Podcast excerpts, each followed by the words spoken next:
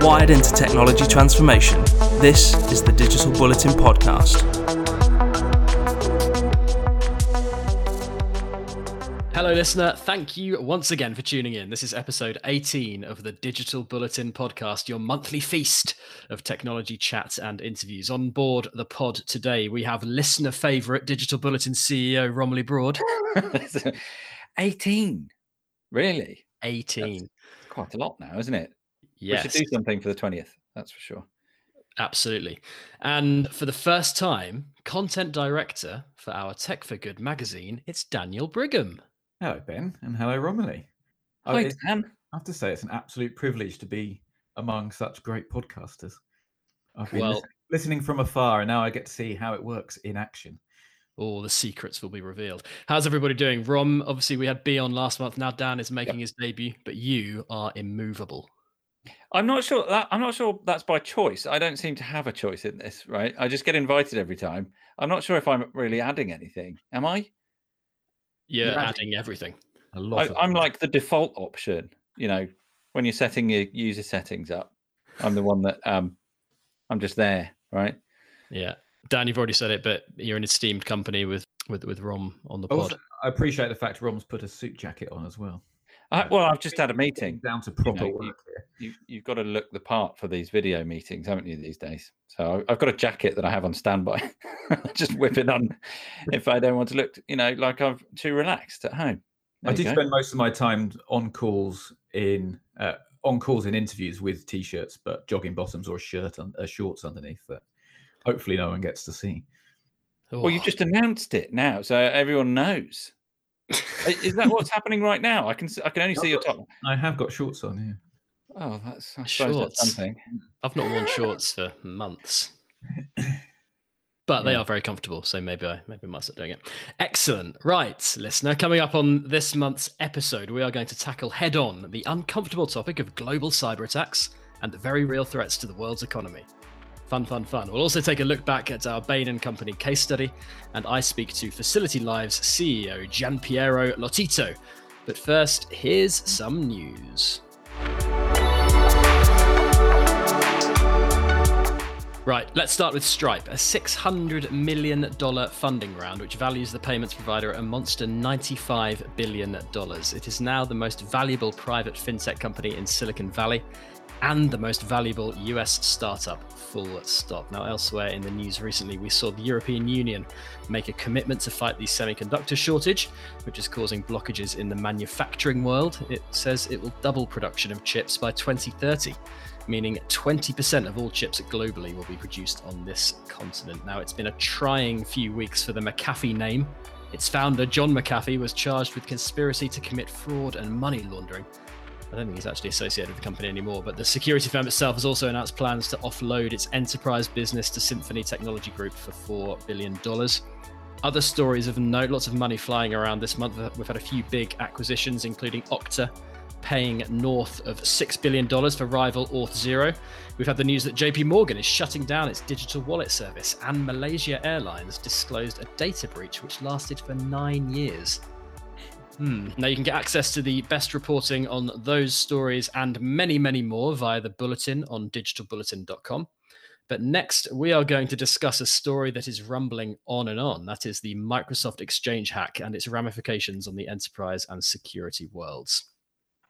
Now, not that long ago, we ran an in-depth feature warning that another SolarWinds-style attack might just be around the corner. What we didn't know was just how quickly it would happen. Hackers, originally from a state-sponsored group in China, recently found and began exploiting weaknesses in Microsoft's mail server Exchange, news that came to light earlier this month. Since then, hundreds of thousands of organizations worldwide have had their Exchange servers compromised, with different hackers jumping in and leaving responders racing to secure their data and systems. Rom, given the scale of the SolarWinds attack last year and now this, is it fair to say kind of we're dealing with a new, different and very scary kind of cybersecurity problem? It's definitely new and it's definitely scary.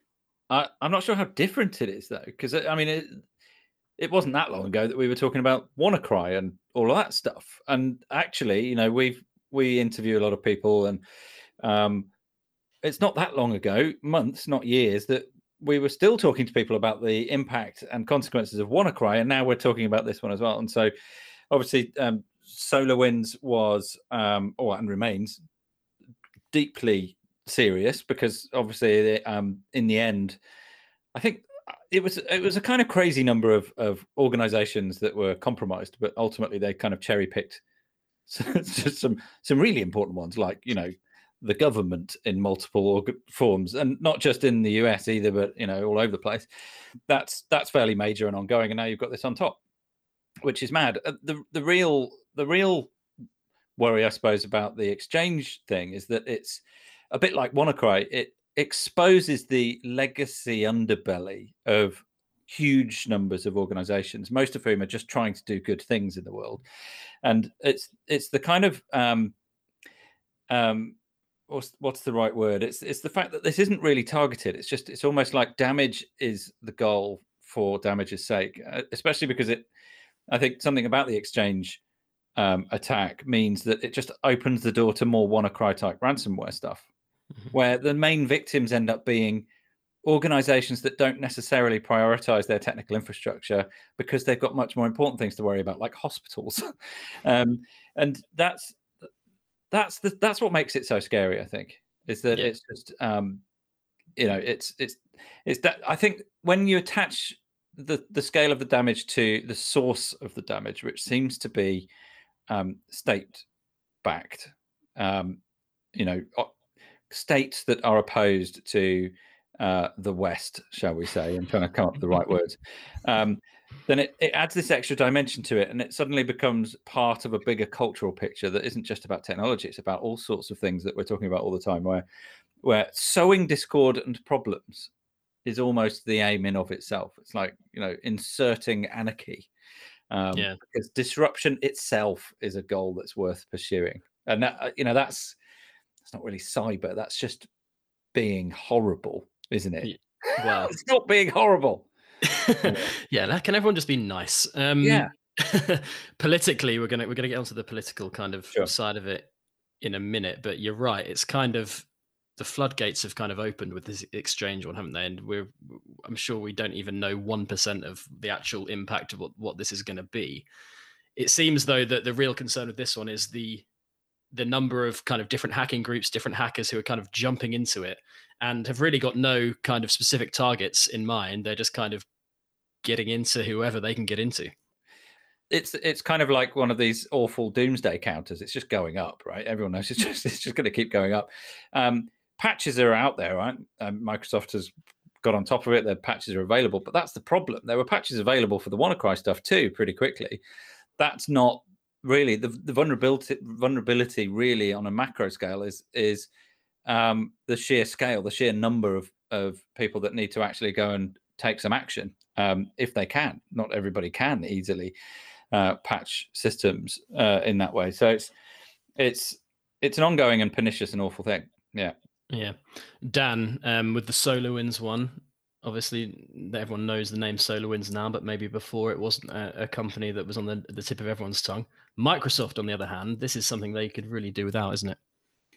Yeah, it almost feels like SolarWinds was kind of the up and coming indie band that no one had really heard of, playing small venues, whereas this is taking it properly, sort of stadium rock band now. This is what takes it mainstream cyber attack.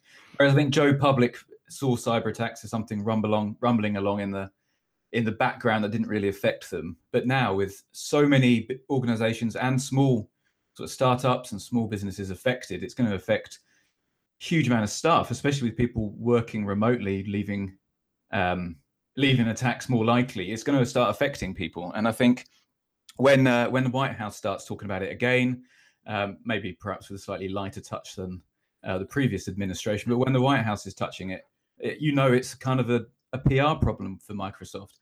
But there's also an acceptance. This is our future. This is what's going to happen. Organizations are going to be hit.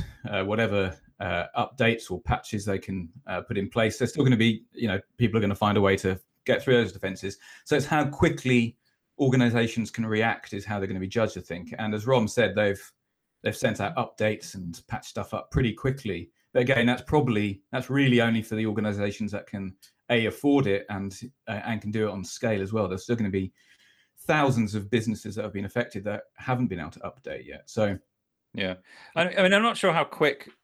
Obviously, none of us are cybersecurity experts, but it seems quick to us. But I think the first reports of the vulnerabilities were in right at the beginning of the year, at the beginning of January, right? And it wasn't until March that these fixes were released.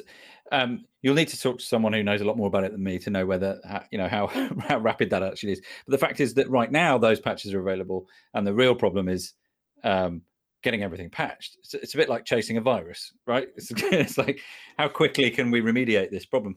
But I think there's a big difference as well, isn't it? And I don't want to belittle SolarWinds, because you can't belittle something that's that serious. But there's something a bit more cinematic about SolarWinds, and there's something about SolarWinds as well that is, I don't know, there's a more interesting narrative where in the end it comes down to people. I think that wasn't it the boss of the company essentially blamed an intern, right, for using a really dumb password on. Was it SolarWinds 123 or something? Right.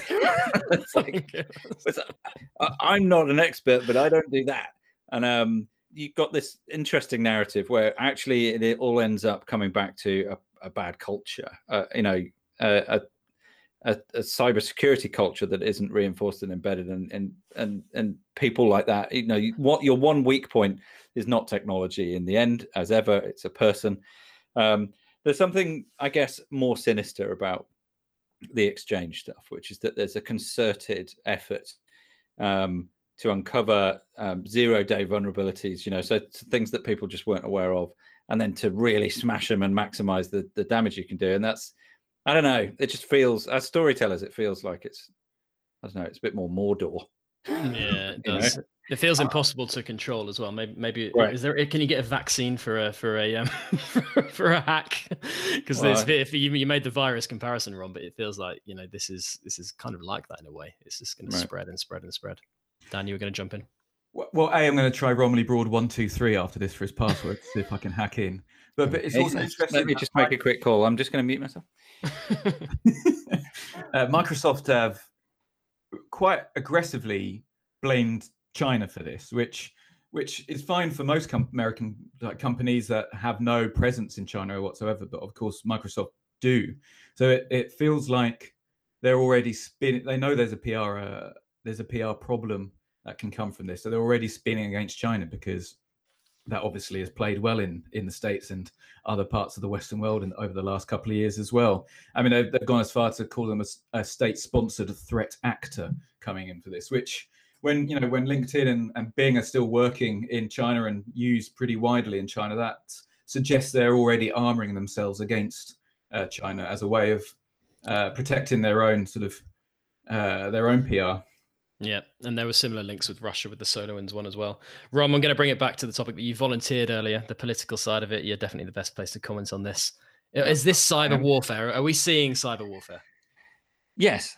But as I sort of mentioned earlier as well, there's nothing new about that either. I think the term that's used for these sorts of operations are what are they? Advanced persistent threats, or I think that's right, APT, right? And essentially, this is organized, extremely sophisticated groups that are either directly or loosely affiliated with nations themselves, as the acronym suggests, they're being advanced and they're being persistent, and it's basically just a day job. It's like, right, we need to just continually apply pressure in a cyber sense, and make no mistake, the US is doing exactly the same thing. So is the country we're standing in. Everybody's at it.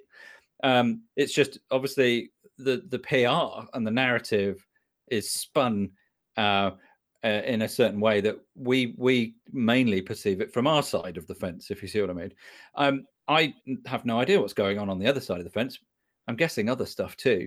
It's just maybe on the other side of the fence, it's not as democratized, it's not as free market based, it's not as private company based.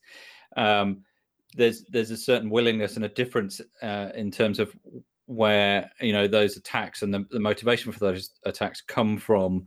Whether it's Russia or China or North Korea or anywhere else, is that when you throw attacks over the fence from east to west, what you're doing is you're attacking private enterprise as often as you're attacking anything else. And in fact, as is the case with both of these, but especially SolarWinds, you're attacking private enterprise in order to get to the the government infrastructure that sits on top of it, because it's a different way of organizing things. And so I think this has been going on for years. I think it's just getting more elegant. It's getting more sophisticated. And I guess probably the most interesting conversation now is to have, well, look, this is how do you stop this? How do you create effective barriers and defenses against this sort of thing happening? And one suspects that is a systemic change that's required there.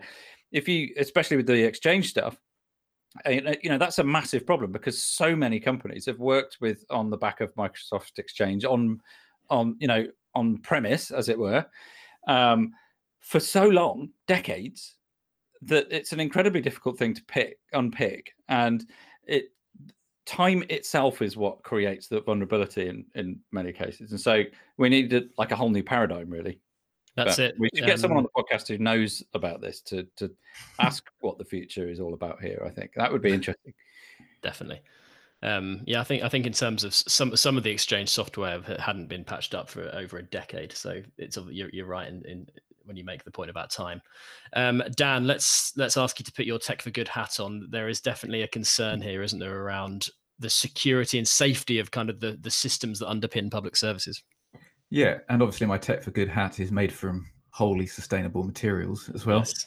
But as Ron mentioned, the WannaCry attack 3 or 4 years ago, and that really exposed sort of how the public sector ran on outdated systems. And it's probably too early to say now how this one is going to affect it. But it'll be interesting to see how the public sector is updated since the WannaCry attack, and how this is kind of its test case scenario, isn't it? If it suddenly costs the NHS £90 million again, like the WannaCry attack did, then it's learnt nothing. So it's hard to really kind of predict how it's going to go. We do know that NHS has spent a lot of money on updating their systems and their whole digital infrastructure, and so is UK government. Where I'm more interested in seeing the impact is in local government, which again has run on pretty outdated systems that are rarely connected, and there's little collaboration between them as well. So that's only really going to emerge in the next sort of few weeks and few months, I think. Although, as Ron sort of asked, how do you tackle this? Well, Microsoft and other big sort of IT and software organizations have education programs now, don't they? So Microsoft very much go to public sector, go to government, go to health organizations, and work with them to ensure these kind of things have minimal risk. And they spend a vast amount of money ensuring this as well, because they know it's a problem that's not going to go away. It's you can't get rid of it. Again, it's a bit like coronavirus. We won't get rid of it. It's just learning to live with it. Yeah, definitely. The education point is a really interesting one, actually, because I've heard numerous times, like, a huge percentage of cyber attacks are down just to kind of human error and human ignorance. So, I'm sure there's a lot of time and investment being spent on that. Right, chaps, thank you very much. We're going to wrap things up there. Next up, we're going to delve into automation and the future of work. But first, this. Find us as Digital Bulletin on LinkedIn, Facebook and Instagram, and at Digi_Bulletin on Twitter. For this month's case study portion of the show, we are going to review our feature on Bain & Company. One of the prestigious Big Three management consultancies, Bain has built out a team dedicated to supporting clients with advice and strategy around automation. A report from Bain themselves found that US companies alone could invest $8 trillion in automation technologies over the course of this decade.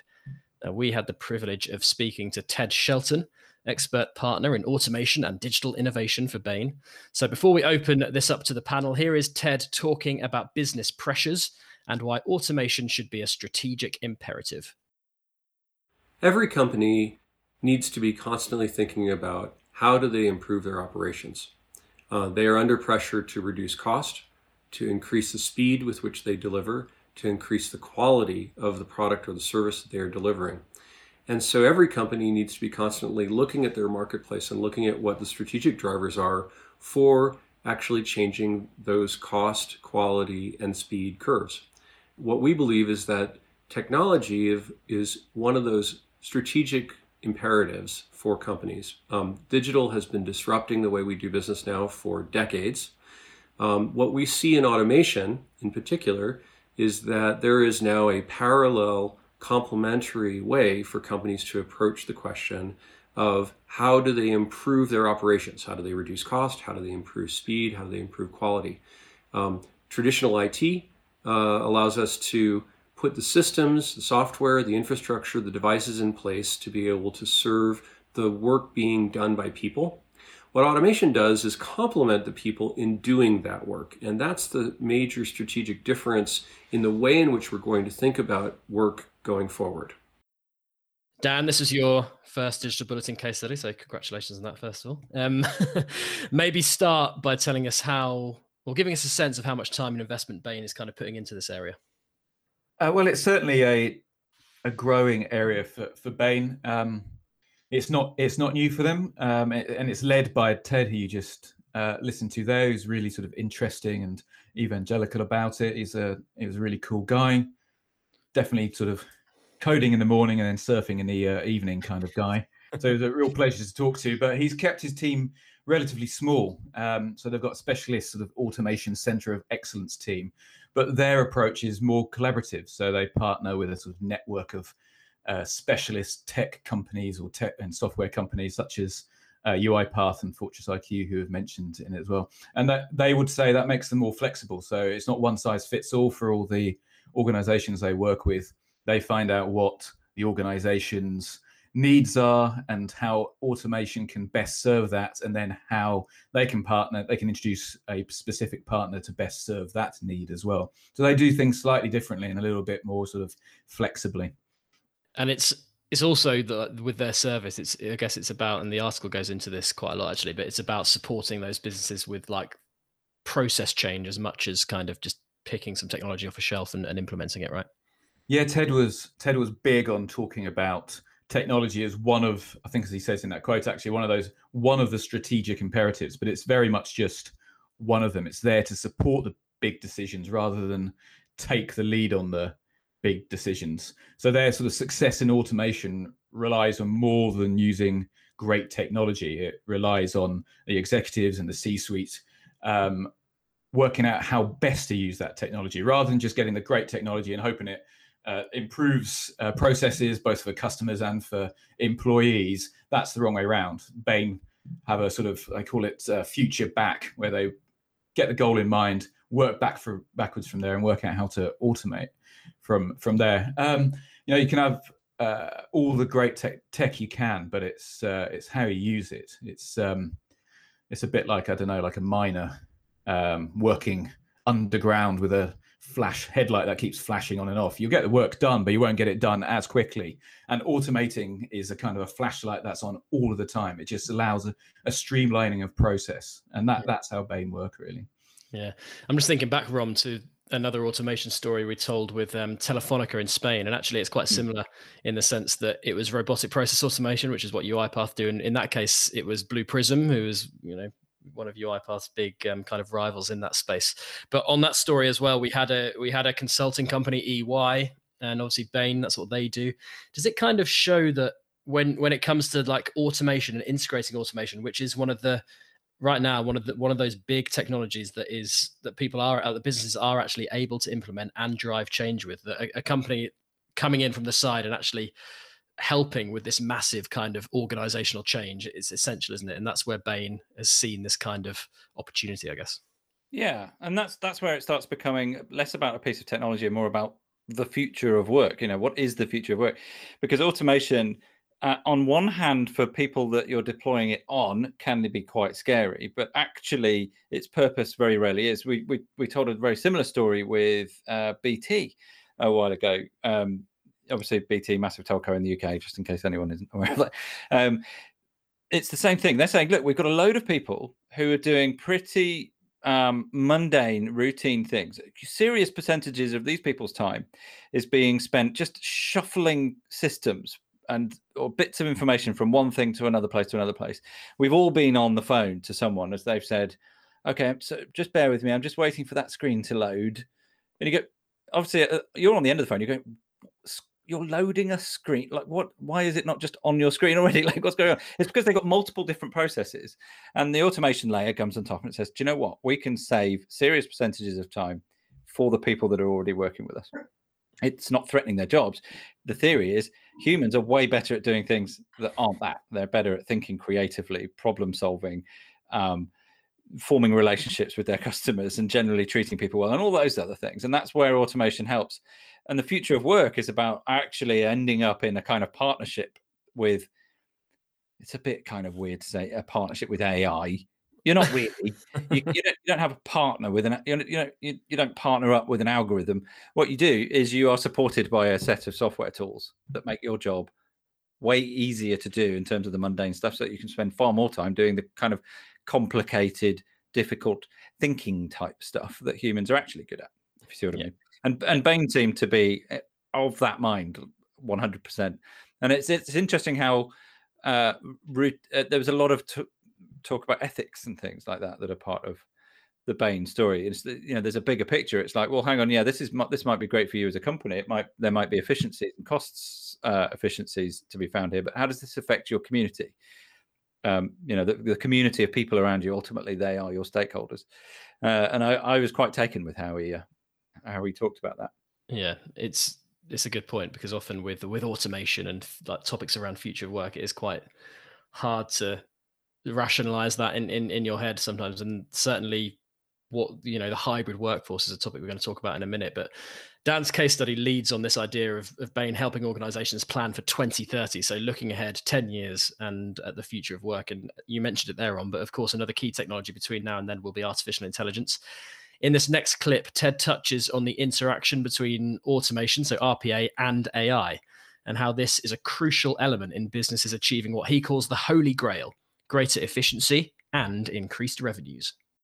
Automation becomes one of these key bridges for us to be able to get to that future state. That future state being one in which we should expect that artificial intelligence is actually a key part of how we are creating success in our businesses. Many, many different areas of the business are going to be impacted by these algorithms, these analytical approaches to the data that we're collecting about our business.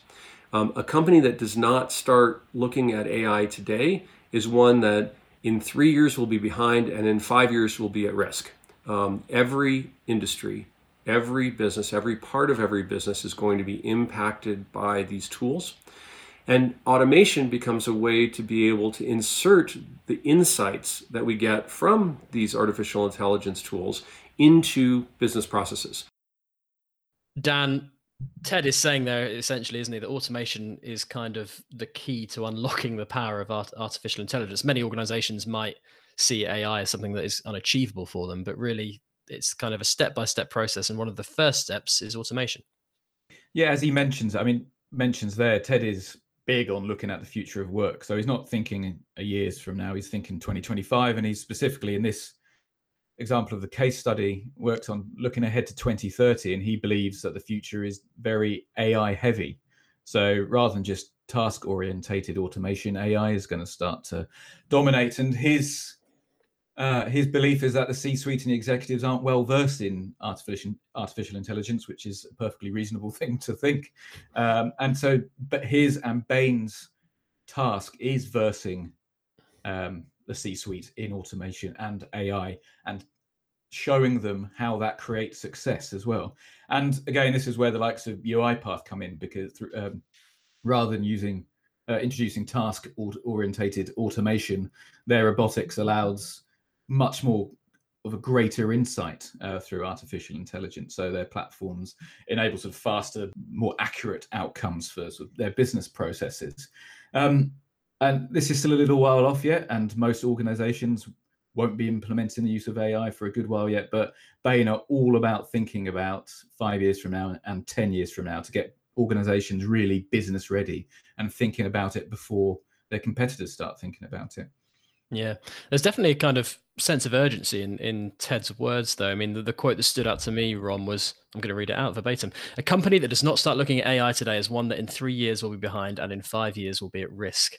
Two things, Ron. Firstly, are we looking at AI? Because I still want to have a business in 5 years. And secondly, do you believe him?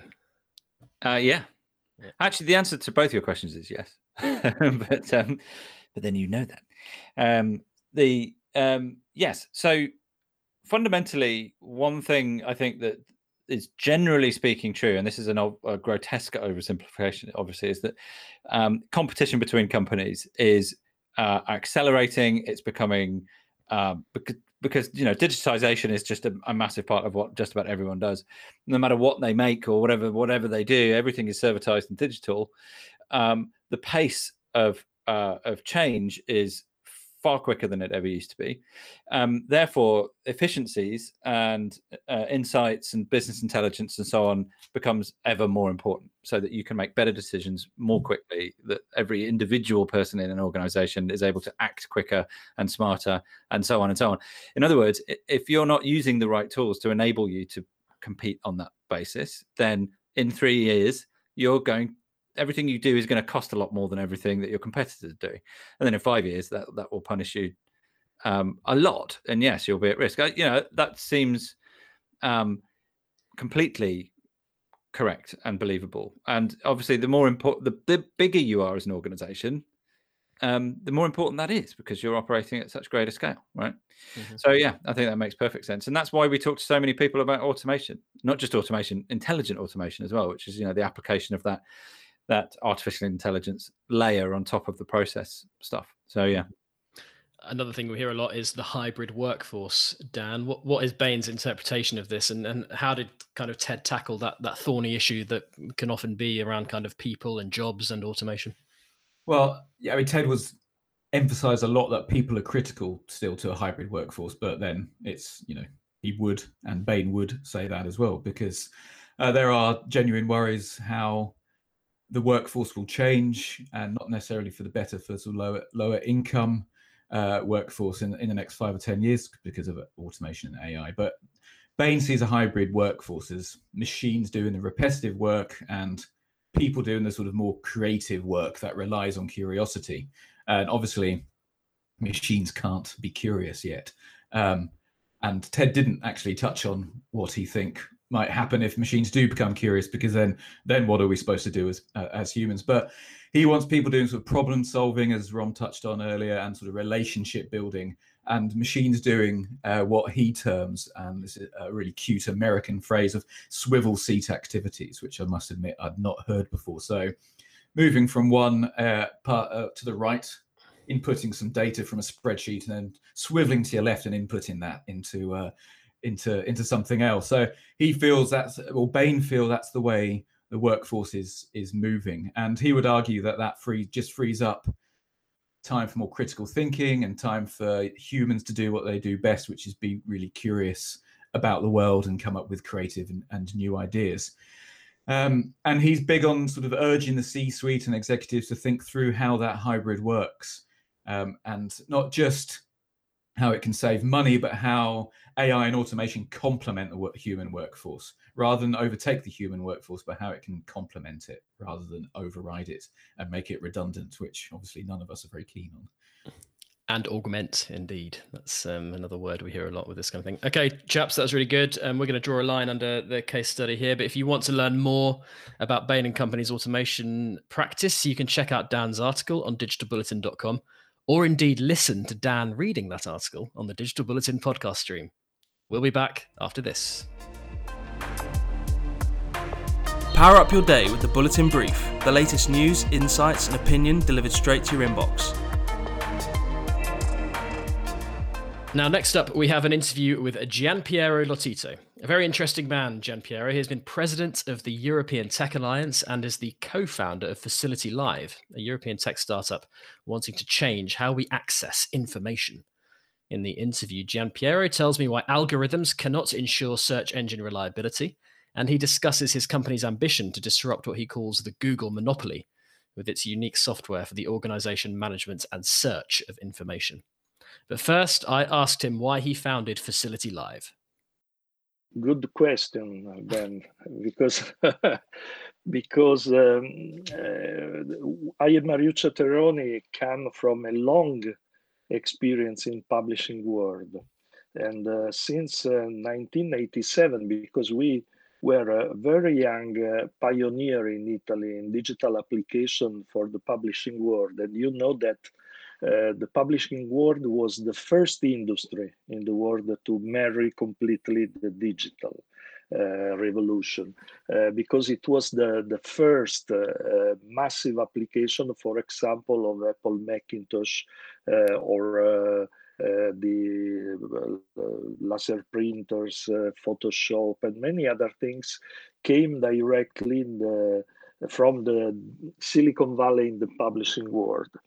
So it was a huge experience because we were lucky because we had the possibility to work with the last analog generation of that world that knew every kind of methodology, process, etc., to be applied in the content management for the publishing world.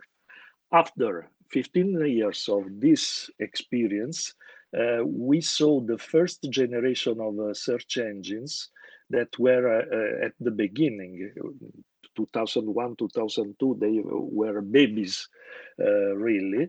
And we compared our publishing experience with the way to inspect the web of the search engine of that period.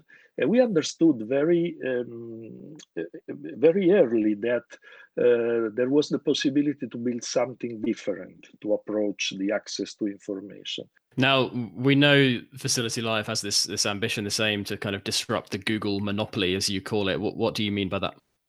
I don't like the way to tell our experience, like David versus Goliath. No? But I think that is a very fascinating way to describe our adventure. I think that there are different spaces in this moment inside the web, because we have a first generation of search engines that address you to find everything you want to search in the huge mass of information that are without order and without organization inside the web. There is another way to see the web in the future, more organized, more structured, with technologies that can give to you the possibility to access the information more fastly, with more precision, having directly what you are searching for. A little bit, if you want, like an encyclopedic approach versus a chaotic approach, entropic approach. But I think that both will exist in the future with different purposes, with different services for the users. I use Google every day, and it is very useful, but there are limits to use it now to have the best quality and the best experience to access information. Okay, so this is all about human search processing, isn't it? So can you talk a bit about what that is and how it underpins what Facility Live does? Yes. In 2014, in my first speech in the European Parliament, I told, I think that no one of you is ready to live in an algorithmic society where a machine decides what is important for you. No? And it was 2014. There was no algorithmic battle on the way. It was the intuition of a technologist, of a person that is working since 34 years on these problems. So we are used today to be driven by an algorithm without thinking on which kind of problems give to us this, because we have great difficulty to access the right information that we are searching for. So we tell to an algorithm, suggest me what is the best, but it's not a natural approach to information. The natural approach is, I ask for this, and you give me this, nor that, like happen very often. No? For this reason, a human approach to the search is what we are trying to transfer in our technology every day. I speak about human processing and not natural processing, because the natural language processing is part of the history of the computer science that come to the 90s, for example. So a human approach where really there is a flipping in the relationship between man and machine, human and machine, where is the human that is completely in control of the information and of the access to information, and not an algorithm that drives you like it wants. Okay, it's a really interesting thought, Gianpiero. Who do you think can benefit the most from this technology and what it offers? Is it a specific set of people? Could everyone benefit from it, do you think?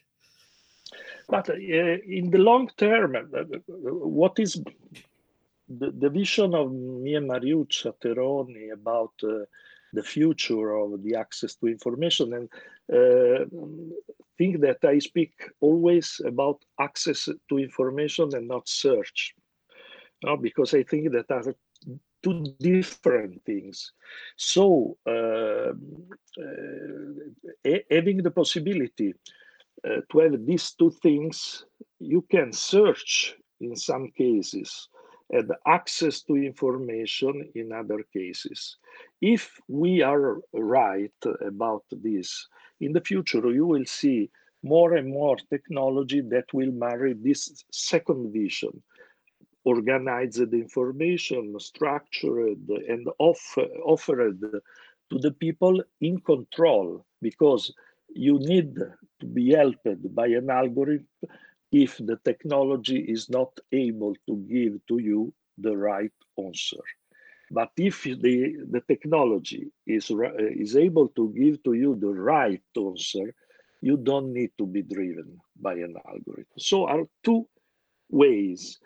In the future, if the human approach that we are proposing will have the space that we think will have, you can have benefit for individuals, for example, because you will use this kind of a technology, respectful of privacy, respectful of the ethical matters that for us are fundamental. We don't profile the users, for example. You can give to the people the technology to organize their own information on their own devices. So you can have also in the future a personal experience to access your information driven by you. Fascinating stuff, Gianpiero. Now, I know you've had a long and a distinguished career in technology, and this sounds like something you're really excited about. How excited are you about the future for this technology and what it ultimately could achieve in areas that are really important, like the quality of information that we receive and that people have at their fingertips? Like, it's a really important area, this, isn't it? The future is a future dominated by some different situation. First of all, we will see the emerging of three blocks in technology in the world. Now we are seeing two dominating blocks, US and Far East. Europe is the follower in this moment in digital application and in anything is related to digital. But in this moment, Europe is going to be a protagonist, building his first generation of digital champion, the European digital champions.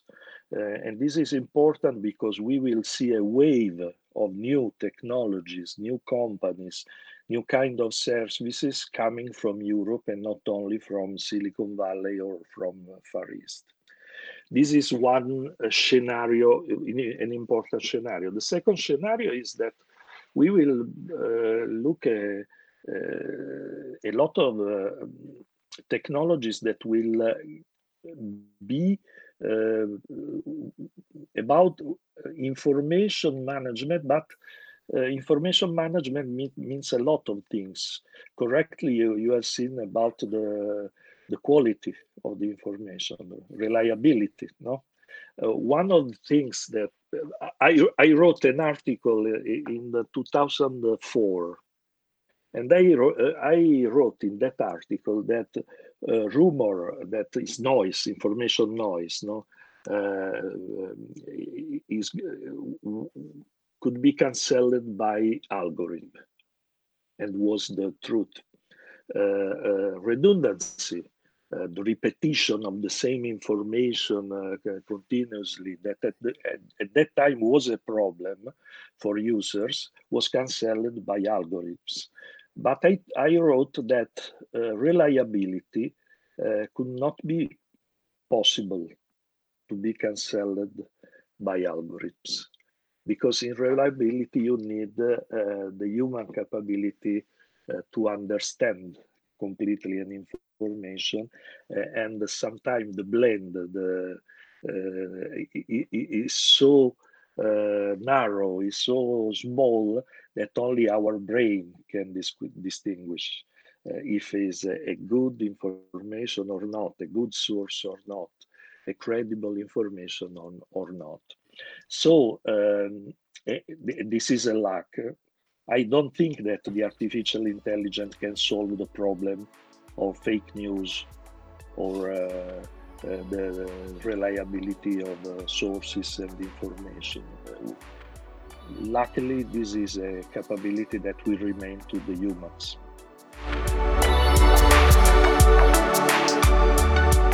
Right, it's time for us to let you go, listener. First, though, some podcast plugs for you. You can listen to a back catalogue of all our Digital Bulletin case studies in audio form. Right on this podcast feed, we have new episodes of Fragmented Reality 2, and also our Tech for Good podcast has gone weekly, featuring interviews on topics like solar energy innovation and delivering emergency communications networks during humanitarian crises. Fascinating stuff. Dan, Tech for Good issue 9 came out last week. Sell it to our listeners. So we've gone for a special. It's a smart city special with a headline story, probably Bentley Systems taking us on a tour of the continents to show us what the future of cities look like. And we also spoken to Samsung's head of sustainability in the UK, as well as the UN as well, and how their digital transformation is helping refugees through the pandemic. Fantastic. It's a really great issue, beautifully designed and put together by the team. So well worth going to have a look at. Last thing to do is to say thank you to the panel. Romilly, thank you as ever. My pleasure. Dan, thank you. Thank you for having me on. A pleasure. And we'll be back in a month's time, listener. I hope you can join us then.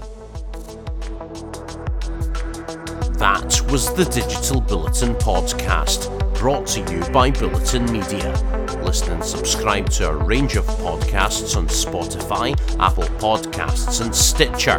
Plug in for news, features and case studies on the very latest in enterprise technology and digital transformation.